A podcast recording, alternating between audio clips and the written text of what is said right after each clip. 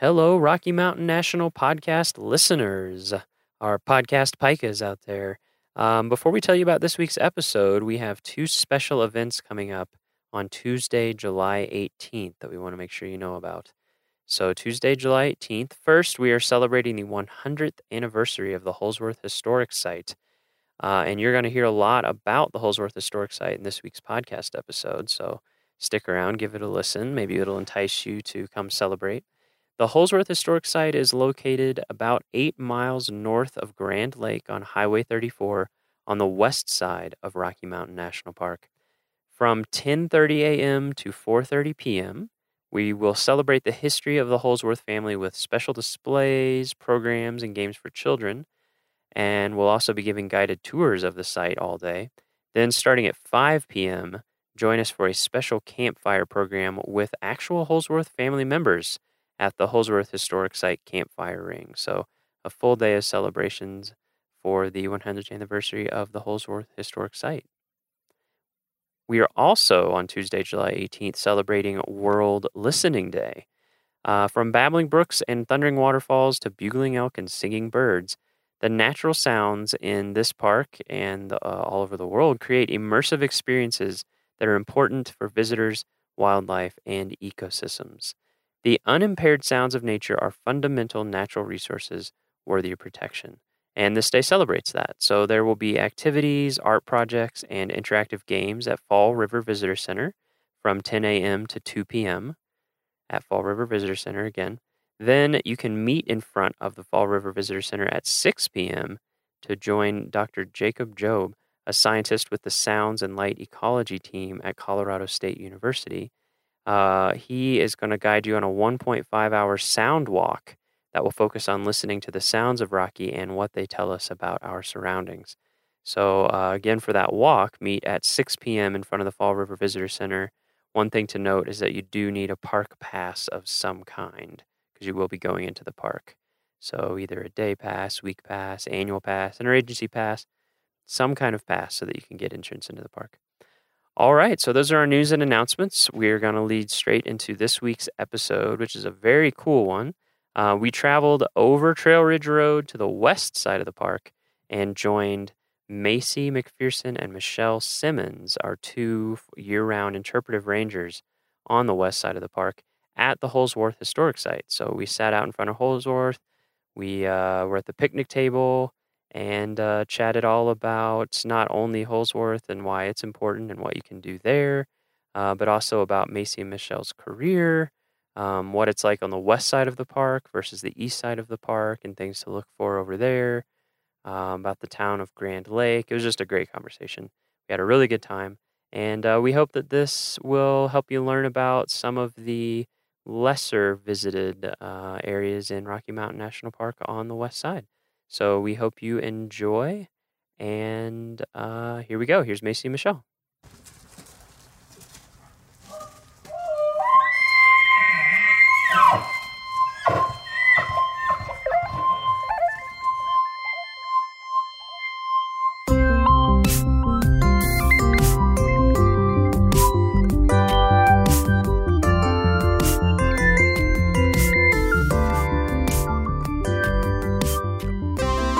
Are here at Holzwarth Historic Site. Is that the full name?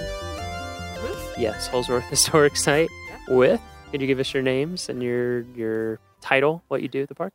Uh, my name is Maci MacPherson, and I am one of the interpreters here on the west side of Rocky Mountain National Park. And I am Michele Simmons. I'm the district interpreter here on the west side of the park, so I oversee the kind of the visitor communication education operation here. And Maci is selling herself short because she is actually my right hand person, um, the only other permanent interpreter year round here on the west side of the park, and she is amazing. She also is the lead out here at Holzwarth Historic Site, so it's thanks to her and the volunteers she works with that we have this wonderful place open to the public. So we have two permanent interpretive rangers on this side of the park. We do. There are two of us that work There year are round. all and, two of you. All two of us. yep. And a number of wonderful seasonals who help us out in the summer. And then again, some of them in the winter with our ski and snowshoe Okay, programs uh-huh. and education programs Uh-huh. in, in the schools. Um, and But no, thank goodness Maci is here. Goodness, Michele is here. yeah, and for our podcast listeners who have listened to previous episodes, episode one, we we interviewed Kathy Cool. Brazelton on on the other side. So, uh, Michele, you're like the Kathy of this side, the yeah, district. in some ways. in Kathy some is ways. the East District right. interpreter or East District naturalist. Right. I'm the West District naturalist, and I'm told sometimes known as the Wicked Witch of the East and the Wicked Witch of the West. Wow. So, okay. No comment there, but No comment. Okay. That's funny. All right. So uh, today I want to talk about west side of the park versus the east side for sure. I'm sure that'll come up, and then also talk about Holzwarth, where we are, and we can talk. We can start with with Holzwarth historic site. So um, since this, since that's where we're sitting, um, could you give us just a real quick overview of what what Holzwarth is? The Holzwarth Historic Site is a, a homestead that was homesteaded by the Holzwarth family, Mhm. um, and then it was turned into a dude ranch and a working ranch through 1974. Mm-hmm. And so today it gives visitors an opportunity to come and see what life was like 100 years ago. This year, the main cabin is 100 years old. It was Oh, built in yeah. 1917. Centennial. It's a centennial of the Holzwarth. Holzwarth. Yeah. Yep. Yep. Coming up here and homesteading. Uh-huh. And we have a lot of family heirlooms here at the site. So visitors actually get to have a one on one experience with real artifacts, which Mhm. you don't get in a lot of places. Uh, and they get really uh, amazing one on one tours with volunteers who know a lot about the history and kind of give visitors a glimpse into the past uh, here at Rocky Mountain. Mhm. Um, Yeah, and I'll expanding on what Maci said um, about the artifacts. One of the neat things about the story here is that when the site was sold um, to the National Park Service, actually via the Nature Conservancy, uh, when it happened back in the seventies, um, the Holzwarth sold it with their belongings intact. So you really do when you walk through the cabins and you look in the cabins. You are seeing it as they left it, and you're really catching an authentic glimpse of what homesteading life was out here was Mhm. like out here. Yeah, that struck me the first time I visited here, which was what, three years ago now, I think. Um, yeah, you just felt like you were walking into somebody's house. It was really neat. Mhm. Didn't feel like you're walking into a museum or anything like that. You're just like, oh wow, okay, that's cool. I'm glad that they convinced them to leave all their stuff. we have a lot of visitors who say that same thing, or they say, "Wow, this looks just like my grandma's or my Uh-huh. great grandma's house." Like some of the same artifacts are in here that are in my relatives' Mhm. home. So it really helps them connect. Like, oh wow, people actually did live here at Rocky Mountain. Mm-hmm. Yeah, and it was uh, one one thing that I enjoyed was all the all the taxidermy, all the various projects, just because it was like, it just kind of gave you a feel for tell, them about how that came to be. yeah So there are a lot of taxidermy There's a items lot. out here. Yeah, for people who haven't visited, number one, you should come visit, and yeah, it's just like There's an Coat incredible, racks, yeah, lamps. coat racks um, made with feet of animals, um, lamps. Exactly. There's all kinds of different types of items, and there's actually a whole taxidermy shop where Mm-hmm. all of um, Papa or John Senior Holzwarth. Um, he has all of his tool, all of his tools, and Mhm. everything are still here. And um, the reason, one of the reasons why he started taxidermy was because he got in a really bad wagon accident uh, just right at the bottom of the hill here when he they first homesteaded up here and he couldn't really work anymore and so he went back to school or to school uh, long distance oh, um, like to correspondence. correspondence courses to Wow. Nebraska Ah, and um, which I'm still puzzled of how you do that in, in the early yeah, like, how do 1920s stuff here. right um, and so in 1924 he got his taxidermy license officially and it's hanging up in the taxidermy shop for folks to see Mhm. so um, so yeah they they turned a pretty um, tough situation into something Yeah. really really interesting and a great opportunity for the family Yeah. to, to still make a living out here Yeah, some of the stuff in the taxidermy shop is really neat. It's is that really a deer that's in the case? there's a deer in the case there's Like a also full size a full size deer um, and it's kind of white because Uh-huh. it's been bleached by the sun Yeah. so that's why it's hidden in the back now Ah, Um, and there's also a couple birds stuffed back in there. Mhm. Um, and and then yes, in the mama cabin, we there's a lot of Yeah. deer and some elk, and then some a literal footstool, yeah, yep. which you'd have to see in person to really appreciate. A footstool made out of feet. yes. yeah. So they first came here then in 1917, correct? Yes. When they built the first cabin. Yes. So uh, paint the picture. What was what was homesteading like here in tell- tell 'em why they 1917. came. Yeah, and why did they come come here? Yeah, so um, if you can try to imagine um, being a family in Denver in 1916 and operating in a saloon, um, Colorado was one of the first states to pass prohibition. And so this family, the Holzwarths, um, lost one of their main businesses in Ah. 1916. And um, and so they had to start all over again. They had a huge change happen to their family uh, and had to figure out what to do. You know what what to Wow. do. They were in their early 50s. They so they had to Wow. really start over um, in the middle of their lives. And they still had one son at home who was 14, Johnny Jr., and they decided to come up and homestead. Um, John Holzwarth Sr., Papa, had homesteaded before in his younger years, but it didn't really work out for him up here in the in the county. Um, so they decided to try again.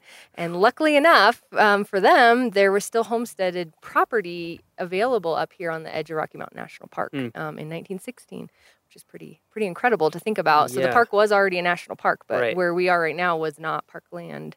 And so, um, 1917, they came up here um, and built a cabin and started working the land, which is what you had to do to homestead. Mhm.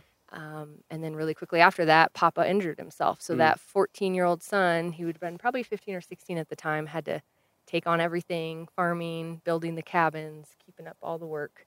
Um, they cut ice off of Grand Lake for a living in the winter, but also to keep their food cold. So there's a lot of work year round. And Yeah. um, yeah, so this place was very different, I imagine, back then compared to today. Um, you know, there wasn't a paved road. Fall River Road wasn't open yet, or Trail Ridge Road. Uh, Grand Lake was a little community, but there wasn't a lot there. So it's that you know it's just under eight miles south of us. So they had to somehow get back and forth to town Yeah. in the winter. Seems very remote. Very remote. Very remote. So they were tough, And just hard winters. very hard So winters. up here. When you come out here in the winter nowadays, you're snowshoeing on a good four or five feet of snow. Yeah. So I can imagine it was pretty incredible It back then as well. Too. I just can't imagine Yeah. trying to homestead I know. just like trying to grow food or, or anything.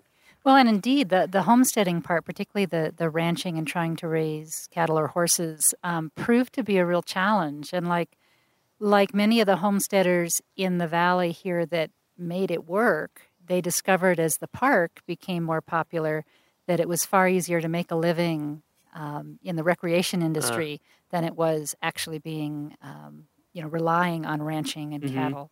Um, and so they did. As the park grew in popularity, as Fall River Road did open, and then eventually Trail Ridge Road, they they made their living by building more cabins and catering to tourists who would Mm. come through here, offering lodging, offering home cooked meals. Uh, Johnny Holzwarth, Johnny Johnny Jr. catching fish down in the Mhm. Colorado River, which is here on the property, Mhm. and uh, serving visitors. You know, now we don't do all of that today, but we're Sure. still in the business of serving visitors, Yeah. and, and that's what's really kept up here in the Kawuneeche Valley. Yeah. When did they make? When did they start making that switch from homesteading to, to starting to do the? It really happened recreation. in the early 1920s. Okay, Um, so they so, so- they weren't homesteading too long. Too long. They were like, okay, we need to do something else here. Yeah, and they actually had a lot of of Papa's friends coming up from Denver Ah. um, just to stay here. uh-huh. And um, Oh, so Mama or Sophia thought, Holzwarth was "Hmm." kind of getting tired of taking care of them all Ah. without, you know, getting anything. And That Johnny was doing all the work, and so she said, "I'm gonna start Mhm. charging people to stay Mhm. here and cook for them Mm-hmm. and and that sort of thing." And so they um, built one of the first um, guest cabins in 1921, Mhm. and um, and that one you can go in today. It's called Twin One Mhm. um, and see kind of what, what it would have been like to stay here, little little Yeah. log cabin, and uh, and Mama Holzwarth would cook and um, really great German food. She was she was a German immigrant as well as Oh, really? um, John Holzwarth Sr. They they both immigrated into America separately, but met in Denver and very strong German roots. So she had some apparently great German food coming out of that Oh, kitchen. wow. That sounds great. Come stay back here for. How long would people stay?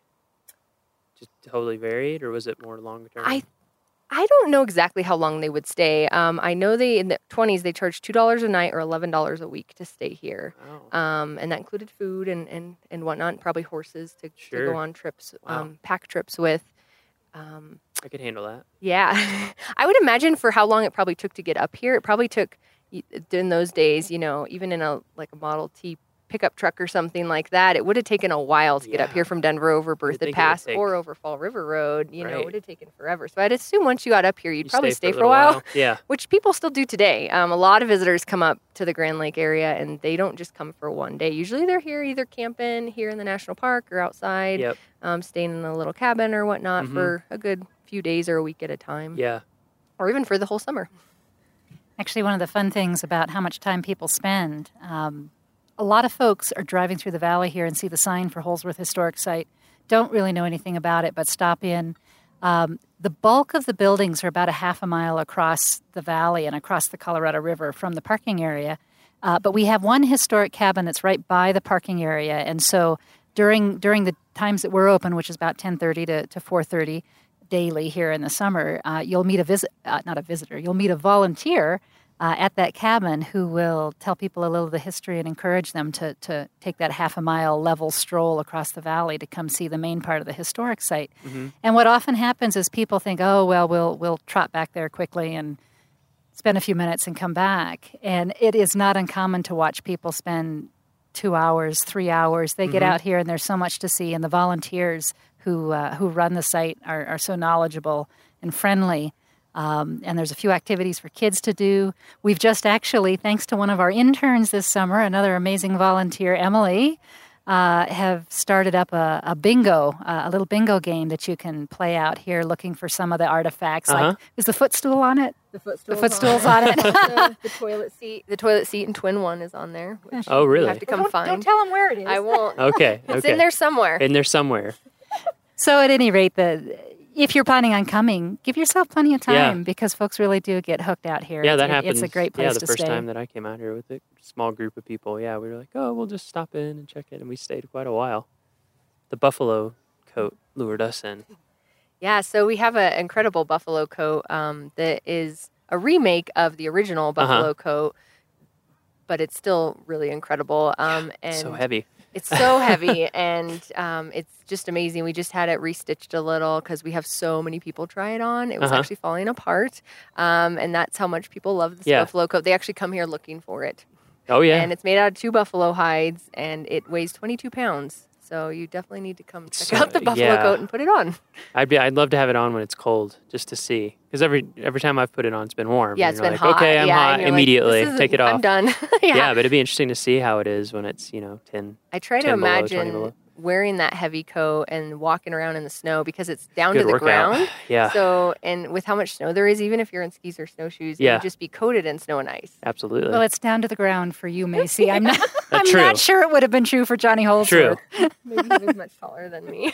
so so while we're setting it up, so yeah, when people when people pull up, you're driving on um, uh, 30, Trail Ridge Road. Trail Ridge Road, 34, or whatever you want to, whichever you want to Mm-hmm. call it.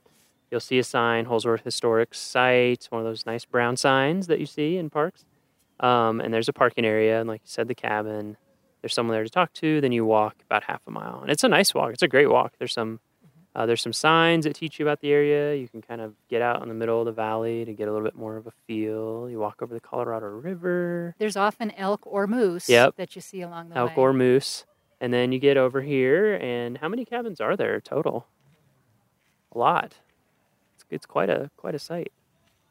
we're counting. Hang yeah, we're counting right now. Talk amongst yourselves. Yeah, there's a lot. There's 12 cabins out 12? here, plus a few outhouses that Yeah. um, are kind of scattered throughout. And then, so when you come to visit, how many of these can you can you look inside? You can look in the main cabin. you can look in the main cabin, the mama cabin, which we give tours of because that's where all cabin, the okay. yep, that's where all the artifacts are. So we ask you to go in with um, one of the volunteers or one of Uh-huh. the rangers out here. and that is really cool. It's I would. I mean, really we're audio great. only, so we can't show you. Yeah. you need to come see it. it's it's really really neat in there. Um, and then there's one of the guest cabins, Twin One, that you can go in. Um, that's self guided, as Uh-huh. well as the taxidermy shop. Uh-huh. Um, there's also an out- ice house where they kept blocks of ice that they cut off a Grand Lake Yeah. in, and it has the original sod roof from the Holzwarth Yeah. family still growing on it. Oh, that is okay. That's actually really- the real grass. That's Yes. amazing. Um, and then the little tent house Mm-hmm. um, that Johnny built himself uh, because he got tired of sleeping in the one room cabin with his parents.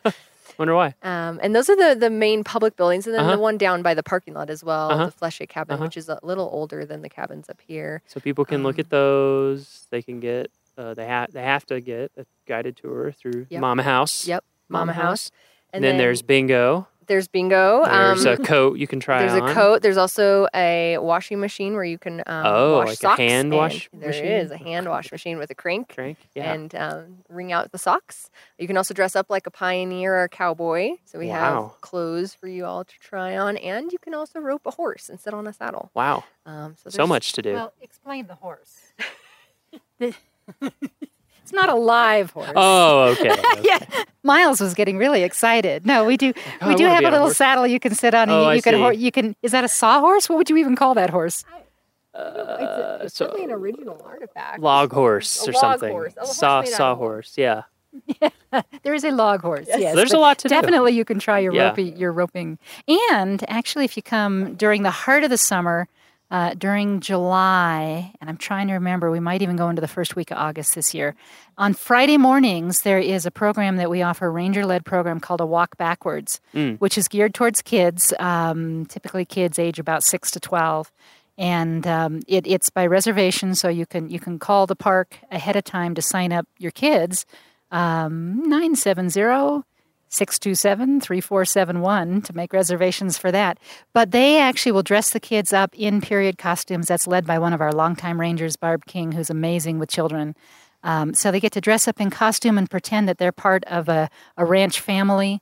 They come back, they get a tour of the, the mama cabin, and then they get to engage in a bunch of different period type chores, whether it's um, mixing some biscuit go- dough together or cleaning fish or milking a cow. Wow. Again, the cow may also be made of wood, but it's a I sense whole a lot. theme. It's a whole lot of fun. Um, and what else? Well, sewing on buttons or, or Wow. making Yeah, making make a, period dolls. uh, yeah, period dolls. Um, they weave a little rug.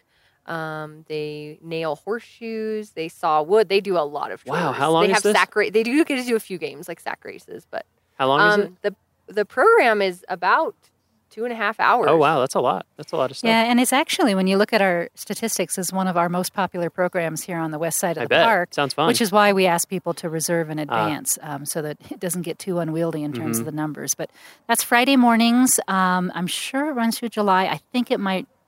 I think it might run through August 4th.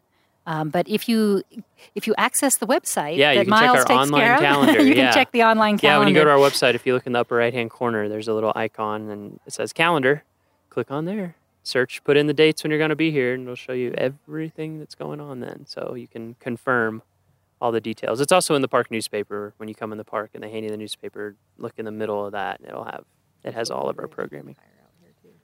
Ooh, that's right. Yeah. Oh, another th- program. Yeah, another another one of our Oh, yeah, special programs Yeah. that happens out here. Uh, happens on Friday evenings. So Fridays are a big day out at Holzwarth Historic Site. But Friday evenings, uh, another one of our rangers who's worked here more than 20 seasons, uh, Harry Cannon, does a program called Old Ranch Campfire. I have to be careful not to say Old Ranger Campfire. Wouldn't want to offend anyone. no, no, but Come uh, see an old it campfire wouldn't with an old Harry. ranger. But uh, he does that in first person character. Oh, so cool. when you arrive down at uh, the parking lot down at Fleshuts Cabin, he greets you as if he were a ranch hand working for Johnny Holzwarth Mm. um, at the time that this was an operating dude ranch. And so he will lead you across that, that path across the valley. Telling you tall tales and stories, which are very much in the style of what Johnny Holzwarth was famous for. Uh, when they had folks staying out here at the ranch, they would have evening campfires, and, and he was known for his tall tales. So Harry tells those, and they come back here to the site. We have a campfire ring here at Holzwarth Historic Site. They gather round, and it's just an old timey, old fashioned good time. They sing a lot of songs, campfire songs. Marshmallows are roasted, and uh, more more tall tales are told. And it is it's a really fun, feel good family friendly uh, type program. And again, that goes into uh, early August, I think, on Friday evenings. And again, look at the website for the details on that. But Mhm. that that is not to be missed if you can help Mhm. it. Wow, a lot of stuff going on over here at Holzwarth. I didn't even realize. I mean, I did, but I didn't think of it all at once. on the 18th, Tuesday, July 18th. Yeah, that's a we're big one. Celebrating the hundred years of the Holzwarth family Yeah. homesteading here. So we're going to have throughout the day, we're going to you know do our normal tours and um, and have everything ac- accessible, and then we will have some special booths set up and some kids games from Barb's Walk Backwards program. Mhm. And um, in the evening, around 5 p.m., we're going to have a campfire with some of the Holzwarth family members. They're Mhm. going to come out and tell some stories and answer our questions. So Mhm. if you're in the area on July 18th, uh, that would be a great time to stop by uh, the Holzwarth Historic Site. Yeah, come on by. We've had a couple hundred. There's that for here, the 100th anniversary of Holzwarth. And then not too long ago, we had a centennial celebration here for the whole park. So this wasn't part. When did when did the Kawuneeche Valley area become part of Rocky Mountain National Park? Well, okay. it changed little by little. Um, Uh huh. slowly the park accumulated some of the, Mm. the private Just in in-holding lands Okay. Mm-hmm. and parcels. Yeah. Um, 1975 is when the Holzwarth property, which was um, almost 800 acres at that point. Oh wow, I didn't um, realize it was that big. Yeah, they accumulated a lot of land That's over the, the period of them living here. Yeah. And so it was called the Never Summer Ranch at that period. And so the whole Never Summer Ranch um, was turned over to the National Park Service in 1975. Mhm. Um, so that was that was a good chunk of the Kawuneeche Valley. But there's still even today are a couple in holdings Mhm. in the valley. But and we're still acquiring land here and there. Yeah, didn't one just recently get acquired and yeah. Yeah, there are. There's just a few just a, last just a few, right? private in holdings here, people who own property since before the time that the park was established. Mm-hmm. And there was, um, I think it was the Johnson property That's right. that, that was acquired um, with the help of the Rocky Mountain Conservancy Mhm. uh, just a, a couple of years ago. And so, yeah, yeah, these things, as they become available and as we have willing owners, Right. there's an attempt to try and Right. make the park whole in terms in Mm. terms of the boundaries of Mhm. the private property. Mhm. So more more sites that people can go can go visit. That particular one is kind of in an obscure location. Hard to kind get of- to. Yeah, kind of hard to get to. It's not on the main main main road. Mm. But but what that protects it from though going forward is that you know a private owner could sell to another private owner who could look at things like development. Whereas when it does get purchased and, and given to the park eventually, it ensures that it'll be preserved in a natural state for Right. for generations to come. You know. Yeah. Forever. Hopefully. yeah, At yeah, least that's what we're supposed to do. yes, indeed. So, what else?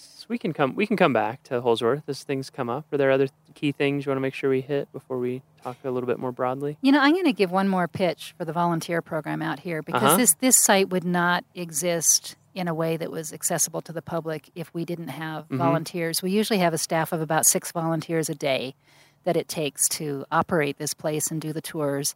Uh, and provide wonderful service for the public. So, you know, moving forward year by year, we're always looking to recruit volunteers. Yeah. We even have a couple of cabins on site here that are used as housing for Oh. some of the volunteers who get to experience what it what it's like to live in a rustic area off Sounds great. off the main roads. Yeah, with no internet and very minimal cell phone coverage. Yeah. Pretty idyllic Um, though. But but we You're do each year. We Grand have we have you know two or three or four volunteers that live up here on site um, and help us out four days a week.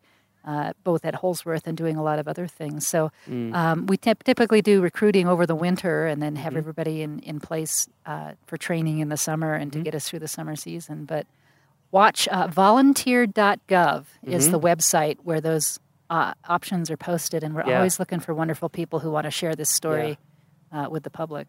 Yeah, I'm glad you brought that up. We just we recently recorded a podcast with Lindsay, uh, our volunteer coordinator, and we were just talking about all the many many different Yeah. ways and programs that are just would not run without our volunteers. And I think this is an, a great example. We're getting sometimes now four or five hundred people a day here at Wow. Holzwarth Historic Site, and I can't remember what our visitation was for last summer.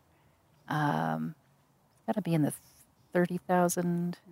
You know, and those are those are visitors that wouldn't have the chance to experience this if it weren't for the really amazing Yeah. volunteers who dedicate so much time. Yeah. You know, oh, give, so give much back time. to the national park. Yeah, I remember the first time I came here. Maybe she's here today. I met someone. She'd just been volunteering like full time for I don't even remember how many summers. Yeah, it was yeah, incredible. It was like a full time job. Mm-hmm. yeah. She just loved it so much, and not just being out here and volunteering too, but how much I could tell people were really into it, like mm-hmm. really into the story, and how much research they'd done, and binders they'd made, and just so mm-hmm. much um, love and care and support that they put into it, Yeah. and to talking to everyone.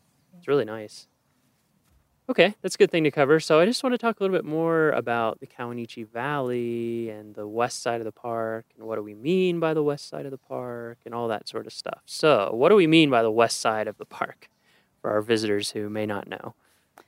Well, of course, the park is is divided not exactly halfway, but Yeah. pretty close by the Continental Divide, Mhm. by the by the main you know range that runs through here with all the high peaks, and so um, both geographically and logistically, it makes sense for the park to to sort of have an east district or east districts and a, and a west district. Mhm. Um, in, in during the summer to get from our uh, visitor center and offices here on the west side of the park to where Miles is over at headquarters is an hour and a half or longer, depending on moose jams. Right. Yep. Exactly. yep. Um, up over the up over the top, and and the reality is that in this high mountain elevation habitat, that that road is closed most of the year. Usually from about mid October uh, to Memorial Day, uh, weather weather dependent. Right.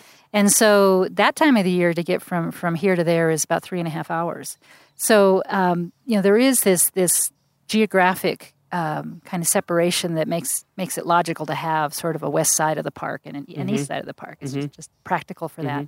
Uh, and so there, um, yeah, it's all one park. We, we a lot of things you'll find similar, you know, in terms of staff and programming and things side to side. But there's also some differences. Um, certainly, the Estes Park, the east side of the park, being closer to all the Front Range cities like Denver and Boulder and Fort Collins, um, bears the brunt of the visitation.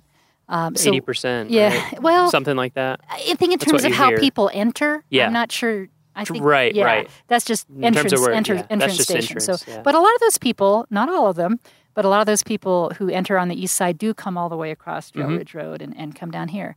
But it is a percentage of them. It's not all of them. And Sure. so one of the differences you'll find is that the east side of the park is busier than the west side. Now, in the past few years, the west side is getting busier and busier, and so we're we're we're finding some of the same challenges with full parking lots and Uh. busy visitor centers as, as the east side. But still, if you want a chance at, at having uh, fewer people during your visit, the west side would be a, a good target to, to come over here and, and see some of that. Um, we have this wonderful historic site, uh, which is kind of unique in the park. Mm-hmm. Yeah, for Um, sure. Not that there aren't historic areas over there, but there's not a place like this where you can go on tours Right. through an It's- intact. Yeah, it's usually like something was here, or Right. here's a sign of what it looked like, or something like that. It's Right, not, right. oh, there's cabins that you can see, see people's stuff, see their. Another one of the attractions is um, the headwaters of the Colorado River. Yeah, that's a big one. uh, which which is huge. Obviously, Yeah. one of the major rivers in the, in the United States, and it starts from you know little rivulets flowing together to form stream uh, up here at the head of the Kawuneeche Valley. So it flows through the Kawuneeche Valley as it heads. Mm-hmm. yeah, that's really yeah, cool. Yeah, so journey. uh, I mean, people if they come to the park should learn about it. It's in our brochure and everything, but the Continental Divide, like Michele was saying, runs right through the middle of the park, and so water that falls on one side of the divide ends up eventually in the Atlantic Ocean, and on the other side ends up in the Pacific. And it's interesting how it takes that big jag here, kind of a big U-turn. Oh yeah, one of the fun That's things to do one. is to have people when they visit Holzwarth Historic Site um, be standing out in the valley with these amazing views of, of the mountains around, and and say, okay, point to the Continental Divide. Uh huh. And the correct answer is to point in three different directions uh, Mm. because, yeah, the Continental Divide does, following the topography, um, kind of head up the north side of the Kawuneeche Valley, cross over at um, La Poudre Pass, Mm-hmm. and then come south along the crest of the Never Summer Mountains. Uh-huh. Um, and so it's it's kind of funky to be up here at, the- Yeah. the, head of this valley and be almost surrounded by the Continental Divide. Yeah, it Divide. makes a pretty weird turn. Yeah. it's amazing. I that's one of my favorite things about here. Actually, is just because if you've been in the West and been to lots of other parts of the Colorado, where it's this huge, muddy, raging thing, and you're like, oh, so this it almost looks like a little creek. yeah, yeah, yeah, it's really yeah, neat. yeah. It's really neat to see to see where it starts. I haven't hiked all the way up. I should. Yeah. all the No, way we up have to the a- headwaters. One of our, one of my favorite little hikes over here that sometimes people overlook because it's a simple little hike is the Coyote Valley River Walk, Mhm. Um, which is kind of halfway down the valley. It's also uh, an accessible trail, so the trail is designed so that wheelchairs um, Mm-hmm. can can go on it. But it's maybe a half a mile one way. Yeah, Um, sounds right. But it's right on the river. You got the river on one side, the valley on another side, some scattered trees, and it's often a really good place for wildlife. Plus, there's a real pretty picnic area right Mm-hmm. there. So, Um, Yeah, if like you're looking for something short, especially in the evening, right at right at you know sunset, it's Mhm. just beautiful out there. Yeah. What are some other um, kind of, um, you know, not all day hikes, but just short things people can do if they're coming through? Um, the East Inlet Trail is definitely the most popular trailhead on the west side of the park, um, mostly because it has awesome views of, of the mountains and you're along a creek the whole way. Um, but it also is really close to the town of Grand Lake. It's just on the outskirts of Grand Lake. So so it's if you're coming up to Grand Lake, that's a great great little intro. Um, but it definitely can be busy in the middle of the day. So that's Mhm. also a good morning or afternoon Mhm. um, stroll.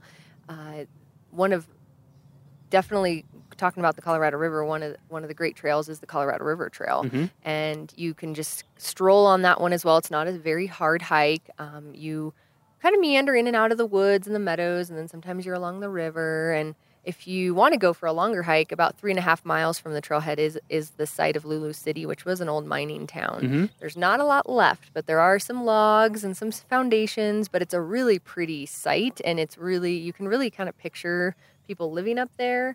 Um, but also, it's really remote, so it kind of is puzzling of how they lived up there and how Yeah. they got back and forth to different places. People did Um, some real wild things to try to mine. They did.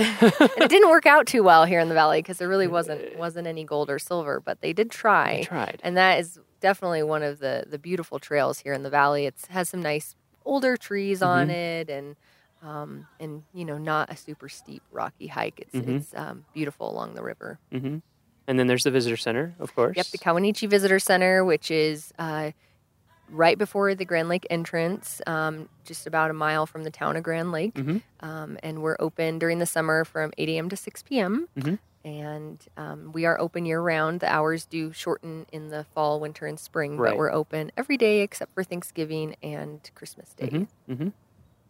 Actually, that's a really good point. Um, the west side of the park is a great place to visit in the winter.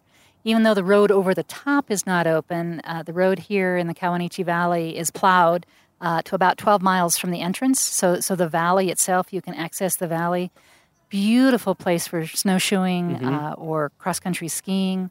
Um, Yeah, I've heard the cross country skiing is really. Oh good yeah, well, part of it is because it's it, it's that. it's a nice valley, so you have Right. the option of having fairly level, um, you know, options for skiing. Uh-huh. And we do uh, in the winter, again in the heart of the winter, usually from about the very end of December through February to the very beginning of March. We've offered ski and snowshoe programs. Uh, ski programs mostly in January, and the snowshoe programs throughout that whole time on the weekends. Mhm. Um, again by reservation, same phone number.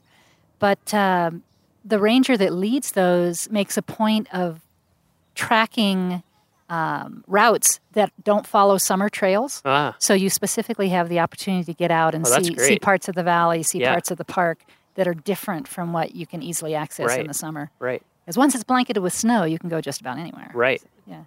And the snow's pretty consistent over here through the Oh, winter we too. get lots right? of snow. Yeah, which that's something that's definitely different. Snow from, is a uh, reality. Snow, yeah, no. yeah, definitely different from the east side of the park. um, we yeah, get, what's what's weather and conditions on we, this we side usually get an compared to the other side? average of about 150 inches of snow Okay. uh, a winter. So and much more than us. Oh yeah, oh yeah, yeah, yeah, yeah. With the uh, the way the storms come from the west Yeah. and bump up against the, the Continental. Divide, yeah, it drops. Um, we're sometimes known as the better, wetter side. um, and so, pretty typically throughout most of the winter, you'll have two or three or more feet of snow on the ground. Mhm. Yeah, usually, usually by the time you get to late December, early January, Yeah. the, the skiing and snowshoeing is really good for the next few months. Yeah, because I'm a pretty uh, I'm a pretty novice cross country skier in terms of like steepness skill Yeah. set, and so a lot of times on the east side of the park, I'm kind of like, whoa, man, I don't know, this is kind of beyond me. Yeah, so, yeah, yeah, yeah. No, this is this is a good place for for beginners. yeah, And it's also, again, even quieter in the winter because without the road open, we don't get the folks that are, are Sure. coming through the park. Um, and so you'll have a lot of peace and probably a fair amount of solitude um, if you come in the if you come in the winter. What about the wind over here compared to the east side? Not so much. Not so much. Not so much. No, no, no. It, we don't get the winds the way you do. Not that you can't have a windy day Sure, here, here but- and there, but it, they're not a regular feature of, And- of the climate. And cooler on this side as well, correct? Yes, that's In- true. Including in summer too. do yeah to some yeah degree. yeah do be prepared in the winter for um, really Yeah, but the nighttime temperatures are typically below zero. Yeah. 20 below is not uncommon. Yeah. The, the the lowest I've seen it in the 12 years I've been here was minus 44. a little chilly. Yeah, well, yeah, Yeah, yeah, yeah, yeah. That's not when I would recommend skiing and snowshoeing. No. But but the, the good news is it's usually sunny. I mean, Right. we obviously get storms, we get the snow, but there's usually beautiful sunny days in between. And when you have sun and it isn't windy Yeah. and the temperature is 10 or 15 or Yeah, 20 or feels warm. 25, it's really Especially for comfortable. skiing or it's snowshoeing, it's amazingly really comfortable. That's one of my favorite things about. Colorado is just you get that nice crisp. I worked at Black Canyon the Gunnison for a Yeah. while, and so I live, you know, in the Yeah. winter Yeah. and lived up Yeah. on the rim. Yeah. And yeah, I would just Yeah. like you said, it'd be 10, 15, and you get out and you hardly need, you know, just like a long sleeve shirt, some pants with long johns, and Yeah. Yeah. Oftentimes, even, hot. even if it's uncomfortably cold overnight, it'll warm up into something Yeah. that's very nice for recreation Yeah. during the day. so winter recreation, West Side, don't yeah, forget. don't forget us. Come see us. And then I'm trying to think of what else feels different on this side to me. I mean, you have the whole valley set up, which I feel like is very, and it looks like a valley. I mean, on, on the Estes side, it's a valley sort of, but it's like this circular sort of Mm-hmm. basin almost. Whereas here, you really have that feel of This Kawuneeche Valley, um, going back to, you know, we talked about the headwaters of the Colorado Uh-huh. River, but back in the last, last ice age, this was carved by a glacier, the Colorado River Glacier, which extended from the head of the valley, um, gosh, 20 miles? Wow. Maybe more than 20 miles down, down beyond where the park boundary is now. But that's part of the reason it feels so valley-like, and, and also part of the Mm-hmm. Reason that, it- I it's, that. that it's wide. Um, the glacier was 1,500 foot thick. And one of the fun things here is as you stand on the floor of the valley and look up at the sides of the valley, you see these lumpy ridges uh, up and down. And those lumpy ridges are the, the lateral moraines, the side of the glacier where the, where the debris and the rocks that the glacier was carrying Uh-huh. melted out to the oh, side. I've never noticed that. Oh man, no! So you, you can get a feeling for just how deep the ice was by looking up above you at, at the lumpy ridges. yeah, Um, and then if you head south of the park, um, as you head south on Highway 34, um, you you drive alongside Shadow Mountain Lake, Mhm. which is a, a reservoir uh, adjacent to Grand Lake. But as you drive along Shadow Mountain Lake and get to the southern end of it, there there are some lumpy ridges there and some little crescent-shaped islands. And the Ah. crescent-shaped islands and the lumpy ridge, actually the lumpy ridge represents kind of the, the terminal, terminal, mhm. moraine.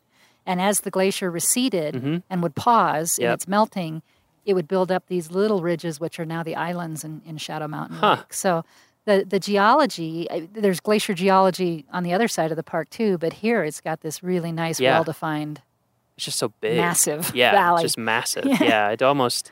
Well, you worked up in Alaska too. Yeah, I did Yeah, it's the chance. interesting being back down somewhere where the glaciers are pretty much all gone and being in like a post-glacial landscape. and- Mm-hmm. exactly. And, thinking about the two and Well, what it the- would have looked yeah, like filled with with a, this huge glacier. Yeah, yeah. It's pretty incredible. Yeah. And then the Never Summers as well, which is the range that is really prominent uh, when you're in the Kawuneeche Valley. It's to the west of the valley. Um, I think is really neat too because it's all volcanic, correct? Yes, and one of the neat things, um, actually, a couple things that I thought of when you were talking Never Summer Mountains, Mhm. the Never Summer Range. We're in the Kawuneeche Valley. We have the Tonahutu River. Good names. Yes, a lot of the names uh, here, certainly on the west side of the park, and I, I know some of them on the east side too, but date back to um, a, a tour that was taken with a group of Arapaho Oh. Indians who mentioned their, their, their names that they had had for some of these features. hmm So Kawuneeche Valley, uh, the term Kawuneeche refers to coyote. Mhm. Um, Tonahutu means big meadow, which we also call Big, Big meadow. Meadow. Funny about that. Yeah. Tonahutu River runs through Big Meadow. Mhm. Um, there's Onahu Creek, which was named after actually a, a, a racehorse. The, the Native Americans would have races here in the valley, and there was a horse that would, to get warm, would back up towards the fire, and and the name Onahu means warms himself. Um, Oh, okay. but when you mentioned the Never Summer Mountains, Yeah. um, that actually comes from an Arapaho word too, which I, I'm sure I won't pronounce correctly, but it's along the lines of Nichibichi, Mhm. and it translates "never no summer," "never no summer mountains." Hmm. And so when they, when whoever translated it into English, they decided to drop the the double negative, and so now we have the Never Summer Mountains. But a lot of the topography over here uh, still reflects the Native American heritage. Mhm. So that's kind of neat. Yeah, that's really interesting. Yeah, the never the never summers are just so just so cool. Oh, and uh, you mentioned volcanic. Yeah, Um, yeah. yeah. They are. Uh, they're definitely igneous. Um, they were a range that erupted as a volcano. Oh, I'm gonna. What is it? 24 million years ago, I think, is what geologists say. So they're they're recent. I Yeah. mean, that that sounds like a long time, but yeah, in for, mountain for a terms, yeah. geologist, that that's really quite recent. Um, and the other really unique thing geologically about them is it was really one eruptive cycle. With a lot of volcanoes, they'll erupt, they'll Right. erode, they'll erupt, they'll Mhm, erode. You know, you mhm. get layers and layers. Mhm. This was um, sort of a, Wow, a one-time event, which gets geologists must have been a excited. big event. But um, when you look at the mountains now and the beautiful, rugged, snow-capped peaks, most of the summer, never no summer, um, you are actually looking at the inside of the volcanoes. You're not looking at the volcanic rock that Mm. Uh-huh. came out. Uh-huh. You're looking at the igneous granitic rock that was part of the magma chambers on the inside that, That had cooled, and hardened. Mm. What's happened is that in the years since, particularly with things like glaciers in action, um, the lava that erupted and cooled has already been worn away. Uh-huh. It's already so, so. I always like to tell kids That's when we have when we have school groups that you're looking at the guts of these volcanoes. Uh-huh. You're looking at the inside. There are places you can still see a little of the ash that erupted from Oh, the wow. Never Summer Mountains at Lava Cliffs. Yep, lava cliffs. Up on up on Trail Ridge Road. Mhm. There's some places if you know where to look across the valley here, you can see some outcrops. Just where thing- Um, where stuff was Mountain, ejected way yeah, far Specimen away. Mountain. Uh-huh. But when you look at the Never Summer Mountains themselves, you're actually looking at The intrusive igneous rock Uh-huh. rather, rather than extrusive volcanic rock. Yeah, that's cool. It definitely when you see them, yeah. Hopefully that'll help give listeners a, a better understanding yeah, because when you see them, they do look different. If you if you pay a little attention, these versus the main mountains in Rocky, it's like that looks pretty different. And Yeah, when you drive over Trail story. Ridge Road, except for those few outcrops, you're looking at rocks that are much, much, much older, right? um, metamorphic rocks and, and, and other granites, but that are just way older Mhm. than the Never Summer Mountains. hmm And in terms of wildlife over here, pretty similar. More, we're starting to get some moose on the east side now. Yeah, we're, we're sharing our moose with Yeah, you. Yeah, you're sharing. They're exporting some moose. The moose are No, the finding. moose are the moose are doing this on their own. they're exporting themselves. yeah. yeah. they're finding they're finding their way through through and over the mountains onto the east side of the park. But But you, yeah, we definitely have a larger population over here Yeah. than, than on the east side of the park. So the odds of seeing a moose are higher, Yeah. higher on the west side of the park. I find that they're much easier, more commonly seen early in the summer. uh, Uh, right now, as we're recording this in early July, this is a pretty good time. June, they seem to be everywhere. huh? Do you think they Um, move up into the mountains later in the summer, or we're not we're not really sure? You know, what the, the, the time of the year I find it hardest to find them is September, October, right? Uh, and I don't know if that's because it's the rut Mm. and they're more shy. busy with that. or if it has to do with hunting season Oh. in, in, in the forest around us. Right. But um, certainly, I think um, you're you've got a higher probability of seeing Okay. moose June, July than late August, That's good to September, know. October. yeah, one of the first, other than coming over here for a brief tour and going to Holzwarth and stuff, one of the first things I did on this side is I hiked up North Inlet all the way Mhm. and actually went up to Lake Nanita and what's the other one? Nokoni. Nokoni, yeah. And then up and over that saddle and then up into the upper end where there's no trail and came down through there trailless. A lot of moose sign. Yeah. Oh, yeah. a lot of moose Yeah, sign up in there yeah. where there aren't any trails. Yeah. And if you come in the winter, uh, I can just about guarantee you'll see lots of moose tracks. Uh huh. Whether you see moose, Right. you know, maybe, maybe not, but you'll see definitely see moose tracks. Moose are amazing. Yeah. I love me. I love moose, and of course we have elk over Lots here. of elk over here. Um, I'm trying to think what else. Is there other things that would be unique? We see a lot of river otter signs in the Oh. winter. We don't rarely ever see the That's otters, but in the winter along the Colorado River, because the river is mostly frozen over, but when you're kind of standing on top of it, you can hear it Uh-huh. bubbling underneath you. And Uh-huh. there are a lot of river otter tracks Yeah. and slides where they're sliding down hills, and you can even see holes in the ice where they've Wow. broken through into the river. That is very Um, especially walking out from the parking lot here at Holzwarth out here to the cabins in the winter cool. um, wandering along the river, there are a lot of otter tracks. Wow. Um, but we really, really actually see the otters any time of the year. Hmm. need to come check that out. Mm-hmm. I would love to see that. That'd be really fun. So, Michele, you said you've been here 12 years Mhm, on this side of the mhm, park. mhm. And Maci, you're a newcomer, right? I'm a, yes, I'm a newcomer. I got here in May of 2016, so I've been just over a year. here at Okay. Where were you here? Where were you before here? I was at a little park in New Mexico called El Malpais National Monument. Uh huh. A little different than here. A little different. yeah. What other parks have you worked at? I've also worked at Grand Teton and Glacier as a seasonal. Okay. And then um, I was permanent at Great Basin and Grand Canyon. Oh, Great well. Basin. Yeah. Wow. That's cool. Yeah. That's a very cool park. It's a very cool park. Yeah, I have not gotten to go. I've only gotten to work on the map, and, Yeah. it, ma- and, it, and, it, and it made and it made me want to go. It's it's a it's really neat. They such there's such low visitation there. They only Right. get like eighty thousand visitors a year. So Yeah, it's a real wilderness type of park, but it has some amazing features. Yeah. Bristlecone pines and really cool caves. Yeah. Yeah, it's definitely one not to be missed if you're out in the middle of nowhere, Nevada. yeah, exactly. Yeah, that's everyone that I know who's worked there or been there. Is like, oh yeah, you definitely It's a great you got to go. It's Yeah. amazing.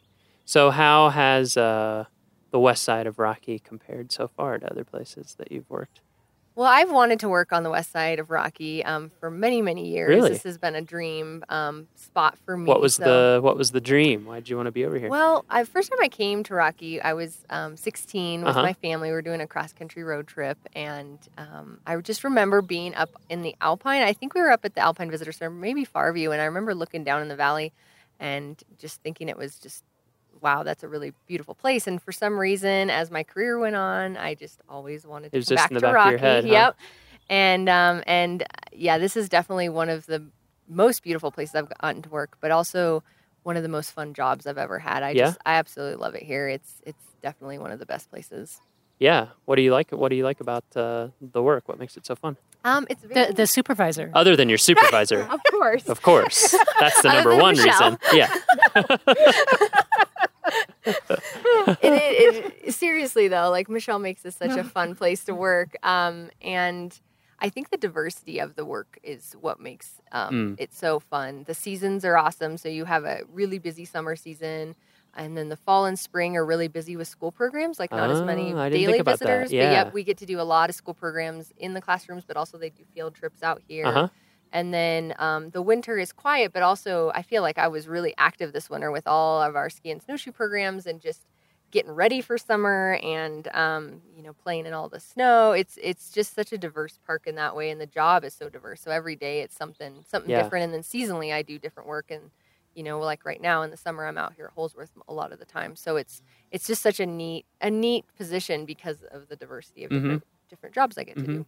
And how do you like living in Grand Lake? Oh, I love it. Yeah, it seems like a great place. I love it. Yeah. What's the year-round population of Grand Lake? Do we? Not many, I would You know, I think at Grand Lake year round, maybe 500, but of course Oh. that's that's a lot more in the summer. Sure. Uh, there are a lot of lot of second homes, a lot of lot of vacation homes, summer homes up in this area. But year-round, 500. Wow, that's even less than I realized. Yeah. And we have the local communities too of Granby and Winter Park and stuff, Right, and that's- Kremmling. So there are some communities in the county here, um, so you don't feel too isolated Yeah. in the winter. And plus, people come up to go downhill skiing up in the mountains too, so you run into those folks Mhm. visiting the park as well. Yeah, and and actually, while residents may be you know in the hundreds, that Grand Lake, like the park, um, operates on recreation, and so there are lots of visitors still in the wintertime. Oh, who okay. come. Yeah, I was wondering about Um, that. in the, in the forest around us is one of the most amazing snowmobile uh, trail systems, and so that's one of the highlights for Mm, folks who, who come to. Grand Lake. Is a lot of lot of snowmobiling. Uh, of course, there's the the activities in the park, the skiing, the snowshoeing, um, but there are also three ski areas. No more than that. We've Really? got th- we've got three Nordic ski areas. Oh, There's wow. one in Grand Lake, one down in Granby, uh, and then one outside of Fraser, plus uh, a couple of downhill ski resorts, one in Winter Park and one in, in Granby. And so, yeah, a lot of winter recreation. Huh. So, so yeah, so it still you know, there keeps it- bus- it's businesses quiet, are open, restaurants are open. Yeah, there, there's still things to see and do, even though the actual Yeah. year-round live-in population drops quite a bit Right. in the winter. Yeah.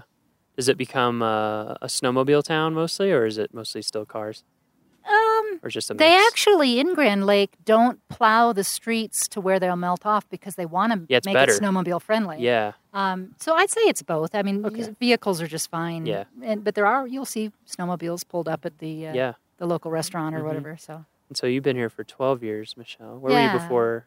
uh, before this, I was at Sitka National Historical Park up in Alaska, Uh-huh. and on an island? On an island off the coast off the, of Alaska. Off the road system. yeah, you know, it was funny because when they interviewed me for, for this job here on the west side of the park, um, they actually flew down the two finalists for this position. Wow. Because in part they were worried about the people understanding the remoteness Oh. of this of this like, area, and yeah, I was, I, I was going. You have a road. Yeah. You- I, I You can mean you can- you drive can get to Denver in two other hours? places. yeah. Wow. yeah. So it was uh, that was kind of fun. Uh, Yeah, I no, never this got was to- this was coming to the big city. I never got to go down to Southeast Alaska. I was South- always yeah, Alaska was Central. amazing. Yeah. Yeah. How long were you there? Uh, I we were there about five years. In interpretation as Uh, well. Yes, uh, yeah, I worked at, in the park there. Um, actually, the last few years I was there, I was the chief of interpretation. Okay. So that that's kind of fun. Yeah. to be in charge. Yeah. Um, and then before that was um, Lake Mead National Uh-huh. Recreation Area down Yeah. in the desert. Lake Mead by Boulder Dam and Yeah. Hoover I've been around there. And before that was Lava Beds National Monument in northeastern California. Oh yeah. A hidden gem, Yeah. kind of like Great Basin. Right. And then before that was uh, I started as a volunteer intern right out of college at Death Valley National Monument, as Uh-huh, it was before it back was- then. yep. Yeah. So I love Death Valley. yeah. Oh, I, I, one of my all-time. Yeah, I got to do their map. It was great. I've talked about it before on the podcast, so I won't I won't drone on and on. You name dropper. It was no, it was it was amazing. It was such a fun place to get to map. Just so it's so bizarre and Yeah, diverse. Yeah. Yeah. yeah, Um, yeah. Yeah, from you know, way below sea level to like eleven thousand plus foot yeah. telescope peak, and Yeah. you're standing there in salt and. We were there in the middle of the winter. You know, it was like 85, and you're mhm. looking up at snow. It's Yeah. pretty pretty fantastic, and just all the weird formations. Yeah. Incredible Devil's geology. Golf Course. Incredible geology. geology. Yeah, I remember when I got there. I'm sure. Oh well, I shouldn't say I'm sure. I bet this person was still there when you were working there. I can't remember his name. An interpreter. He's been there really long time. But anyway, I was like, Yes, listeners, this is what rangers do. Yeah. Do you know so and so? yep. Have you met so? Oh, you work there. You must know so and so. Oh yeah, yeah, yeah. When I was talking to Lindsay, It's Lindsay, as bad as a family reunion. when I was talking to Lindsay, she had worked on a small, like a pocket cruise company up in Mhm, Southeast mhm, Alaska, mhm. and I mentioned, oh yeah, one of my really one of my best friends my entire life did that too. That I worked with in Alaska for a few summers, and she was like, "What's his name?" I said Eric Toussaint. "Yeah, we know each other. We work together all summer, so happens all the time." Um, so you've been here for twelve years. All those other places. What about you? What do you think? You've got the you've got Maci has the the new experience. You've got the twelve year experience. Mm-hmm. Oh, well, this That has was- been this has been an amazing place. Yeah. Um, and uh, you know, you don't spend twelve years in one place unless you've really fallen in love with it. true. Um, some of it is, uh, yeah, the people I work with. I have wonderful staff members like Maci and the seasonals. One of my seasonals has worked at this park for over 40 years. Whoa. 42 or 43 years. Wow. Uh, and she's amazing. And so, Seasonal. seasonal, yeah, seasonal. Um, she's a teacher the rest of the year. That's and so it works out really Yeah, well for her. great. But um, this is this is just a very very special place because it's somewhat smaller in size and in visitation and in staff than the east side. Um, people on this side of the park do tend to have a more diverse role. Like Maci said, it's Mm-hmm. less specialization just because the size is smaller. So each person tends to do more things. So that the diversity is fun, but it also makes for kind of a family atmosphere Yep. um, on this side of the park.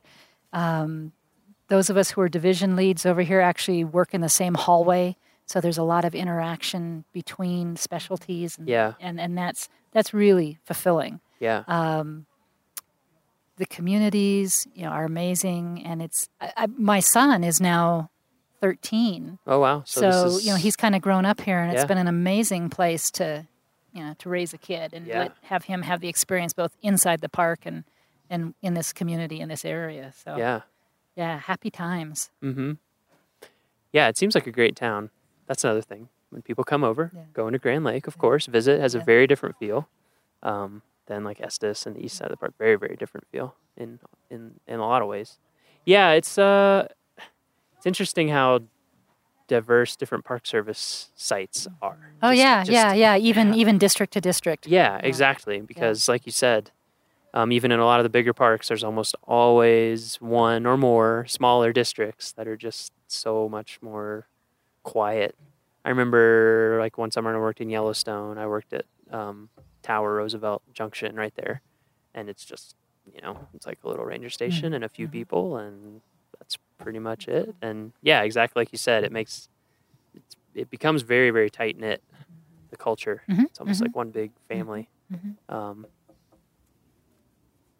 definitely different feel on the east side of the park. It's just there's just way more. yeah, more you got to people. see them both. There's Yeah, just so much going on. Yeah, you just you have to experience both. Haven't experienced. Rocky Mountain National Park till you've seen both sides of the park I agree. in multiple seasons. Yeah, yeah. See, that's yeah. I haven't come over Yeah. in the middle Yeah. real winter here. yeah, I really need to yeah. do that. I mean, autumn is spectacular. We haven't talked about autumn, but Oh, yeah. when the the colors usually peak around the third week of September, Uh huh. And generally you've got the elk doing the elk rut and bugling at the same time. Um, and again, things can be sometimes gridlock over on the east side of the park, hmm and over here it's a, much more I don't know, less crowded viewing experience Sure. for those kind of things. So. Yeah, I remember we we came over last year to to film and take some pictures of some of the fall colors, and it was beautiful yeah, yeah. and significantly earlier too than our side of the park. At least last year. I mean, I'm sure every year it varies. Yeah, somewhat, no, I think that's true. We're we're a little higher. Yep. Um, and we're a little higher. a little higher so elevation. Things, start faster. Winter comes. Winter, winter comes, comes sooner, quite a bit spring sooner. comes later. yeah, definitely. Do you get um, d- when do you usually get your first snowfalls? Early. Uh, you know, usually around Halloween. It can happen Okay. earlier. I mean, Yeah. y- it can Sure. happen any any Sure. time of the year. Um, but the first ones Somewhere of around significance usually around Halloween. Yep.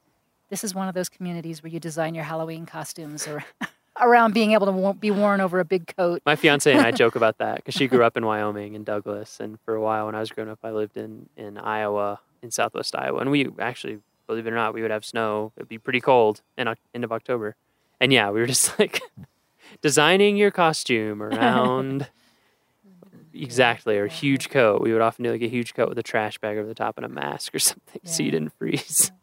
So we'll start getting snow consistently, usually around then. We don't typically have enough to be really good skiing snow until Yeah, mid to late December. yeah, But we certainly yeah. will, Kind of typical pattern Yeah. around here. Takes a little bit into yeah, the, to into get the the, winter. base, get the base built up a little Sure. bit. Mm-hmm. Great. So we've covered Holzwarth, talked about what you can do out here, talked about the Centennial event that you should be at, which is next week.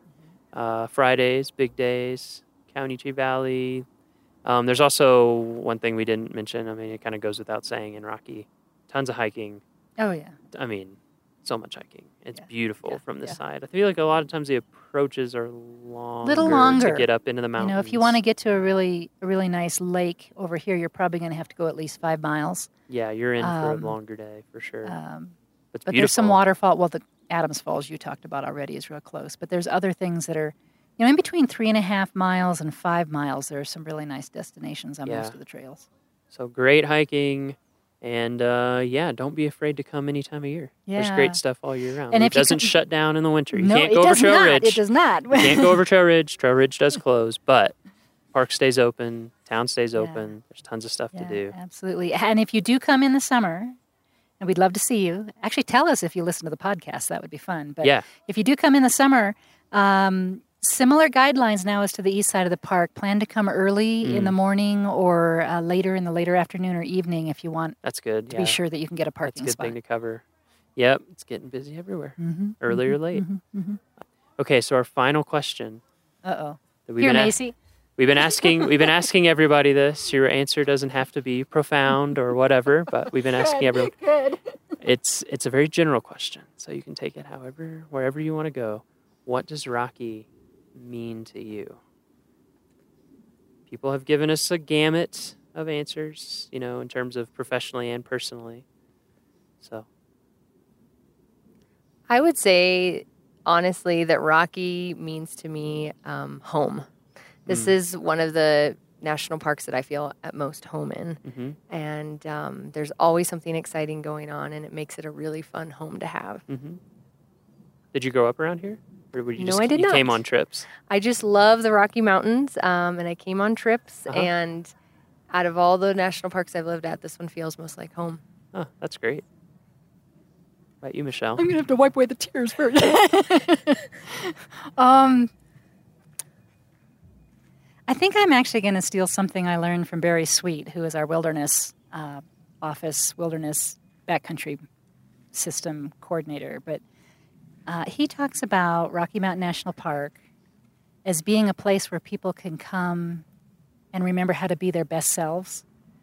How when you get out of the everyday routines and you get out of the you know whatever business or whatever pressures you have and you come and you spend time in this place whether it's you know touring the road and seeing the scenery from the road or whether it's getting back on a backcountry experience a wilderness experience um, it gives us time to kind of reflect on on who we are and what we're about uh, and remember again remember our best selves and Mm-hmm. I, I love that it's true of our national parks in general and it's really true here at rocky mountain national park um, you can come to Holzwarth and you can learn about how people overcame setbacks and persevered and created something wonderful here. You can spend time in the natural world and contemplate what things were like if you were standing under 1,500 foot of ice. Um, but yeah, I think it lets us remember some of the good things about who we are, about the country we live in, about what we can be. Great. All right. Thank you guys so much.